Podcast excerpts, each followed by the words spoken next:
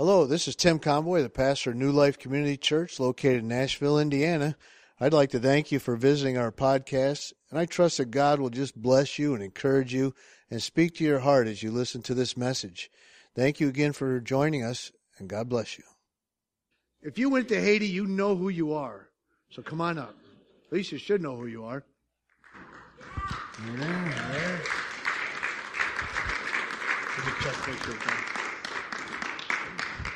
I'll apologize in advance. My wife is the expert speaker and she's teaching. So she might or might not make it up by the time we're done. But, uh, we went to My Life Speaks. I don't know if you are all aware of what we do there, but uh, they have a special needs orphanage. They also include uh, uh, typically developing children. Uh, we also do feeding programs. It was really great. Last year we did it three days a week. Now they they're doing it five days a week. Every single day they're feeding children. Prenatal programs. They have uh, schools, special uh, special needs school as well. One of the people that we took down last year decided to stay, so we went and visited her. Two of the thirteen were actually her parents. So. Uh, I'm going to go ahead and let uh, Abby and them talk, and if they miss anything, then I'll fill in the gaps.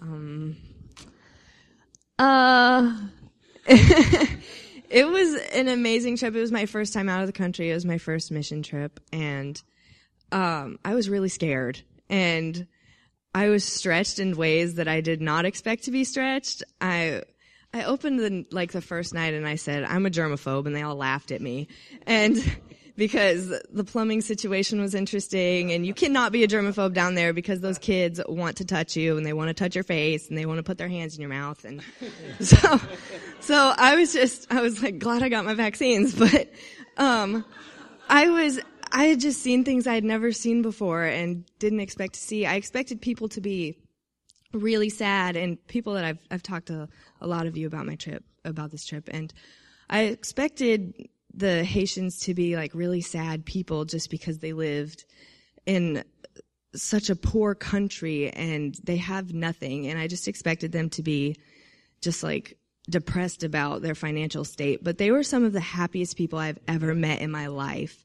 And they want to share every, um, they want to share everything they have with you and they are just, they're, they're so fun. And when we were leaving Neply, we were um, driving in the bus, and there was this old lady standing beside on the side of the road watching the bus drive by, and she looked looked really angry. And then I made eye contact with her, and I smiled and I waved at her, and then her frown immediately went to like this. and so I was like, these people are just so friendly and so happy, even though they have nothing. And that's, um, it made me realize, like, coming back to America, like, we may think that we have nothing or we complain about what we do have or don't have, but when re- in reality we have everything and we just need to be satisfied with what we have and um, we can really learn a lot of lessons from them. So. Amen. I guess my most memorable uh, incident this year was playing bingo with the elderly people. That was great. You know, we got to help them to find the numbers. Some of them couldn't find the numbers on the card and all this, but that was a great experience. And another great experience was the parade, which we kind of established last year. We had it again this year of just a parade through the village, you know, and seeing the kids come out of the houses and grab your hands and walk along with you and ask you to pick them up, you know, just just the love of the people there was enormous. It was great. Good experience. And thanks to all of you for your support, your prayers, everything you have done, because without you, we would not have been able to go. Thank you. Can you tell them about what they wanted bingo and what we did afterwards? With the Oh yes, uh, some of the ladies they had. Uh, we had a foot washing there in the village, there at My Life Speaks, and some of the women washed the feet of the villagers and anointed them with oil and rubbed oil on their legs, which was a great experience. If you've never experienced that, you need to experience that.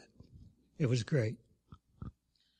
Okay, I could talk for hours about everything we did down there. You guys know that. But um, this was my third trip. I went one time in 2009 before the earthquake happened, and this was my second time after the earthquake.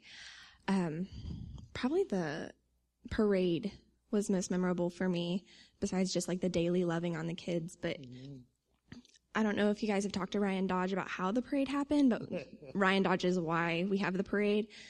Last year we sat in church and you sit for anywhere for an hour to five hours, depending on what they feel is appropriate for church to go for that day. They let the Holy Spirit lead. And it's all in Creole. There's no English. So you're sitting on concrete benches, not understanding a word that's being said. It's 90 degree heat and you have to wear long skirts. Well, not the guys, but I was burning up.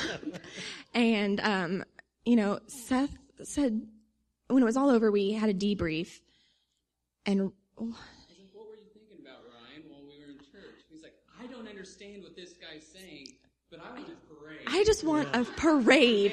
balloons and stuff in the church. Kind of thinking, And so, if it wasn't for Ryan being bored and his mind wandering all over the place, we wouldn't have had a parade. And the first year we had it, we they bussed kids in from surrounding villages.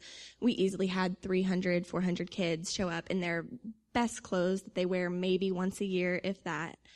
And you just have people shout going down the street. We celebrate on Dessalines Day, which is um, he led the revolution against the French on October 17th.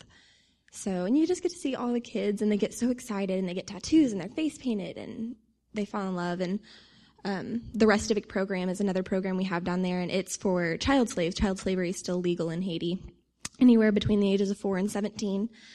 And you sell your child. If you live on the mountain and you can't afford to feed them, you sell your child to go live with someone else. And sadly, it's it's a sad situation, but it's a better life for the child and all. And then once the child hits 16, they're usually paid, or they should be paid legally. And um, just to see how the program has grown, we only had a dozen or so last year, uh, Restaveks who we got to tutor, and that was a everyday thing or a three times a week thing. For two hours, we would sit with them and educate them, and then we have so many more. And I decided to it is to see all the slaves that are in the village, to see that the families are letting us have access to them and letting them have an education was absolutely mind blowing. So. This was my second time to go last year, and I, what was stood out to me was the things that had changed from last year to this year, and that was that last year there was just three days of feeding program, and this year it's five days, and the rest of it's like Jordan was saying, they um, last year I think we fed them twice twice, and they had tutoring, but then this year they were also giving them life skills, so they were basically on the campus just about every day and that was good to see. And the one thing that stands out was a little guy who's in the special needs class. His name is Fransky. And last year we would just hold him and carry him around. Well, this year they had a custom made wheelchair for him. And not only could would he uh, sit in it, but he could make himself go forward and backwards. And he would just have this biggest smile on his face. His cheeks were just little chubby cheeks, and he'd just grin. And it was just, it just makes your heart just melt when you see him. So, uh, yeah, I just can't wait to go back next year. So. Yeah, I'll do that. Um, so uh, we brought our son this year, and we were a little concerned about how that would be, but uh, I actually think he was more safe there than he would be here. I mean, we would feel completely comfortable just letting him run around in the streets and play ball with the kids. He actually got in an argument with a couple of them over a toy. Told him to speak English. but, uh, so uh, just uh, other than that, uh, we did the Restavek program like she talked about, and a lot of them have had maybe one picture printed in their whole life. We printed off pictures for every single one of the kids, so they all get to take one home with them. And uh, but uh, uh, one other thing I guess we would like to mention is uh, we took some pictures of all the family kids, and uh, one of them was in a, a motorcycle accident and died, and she was five years old. So if you can pray for their family, it's just kind of you never know when your last day will be. So it's like you just got to really, you know, pray to pray to God and accept Him as your Savior. Thank you.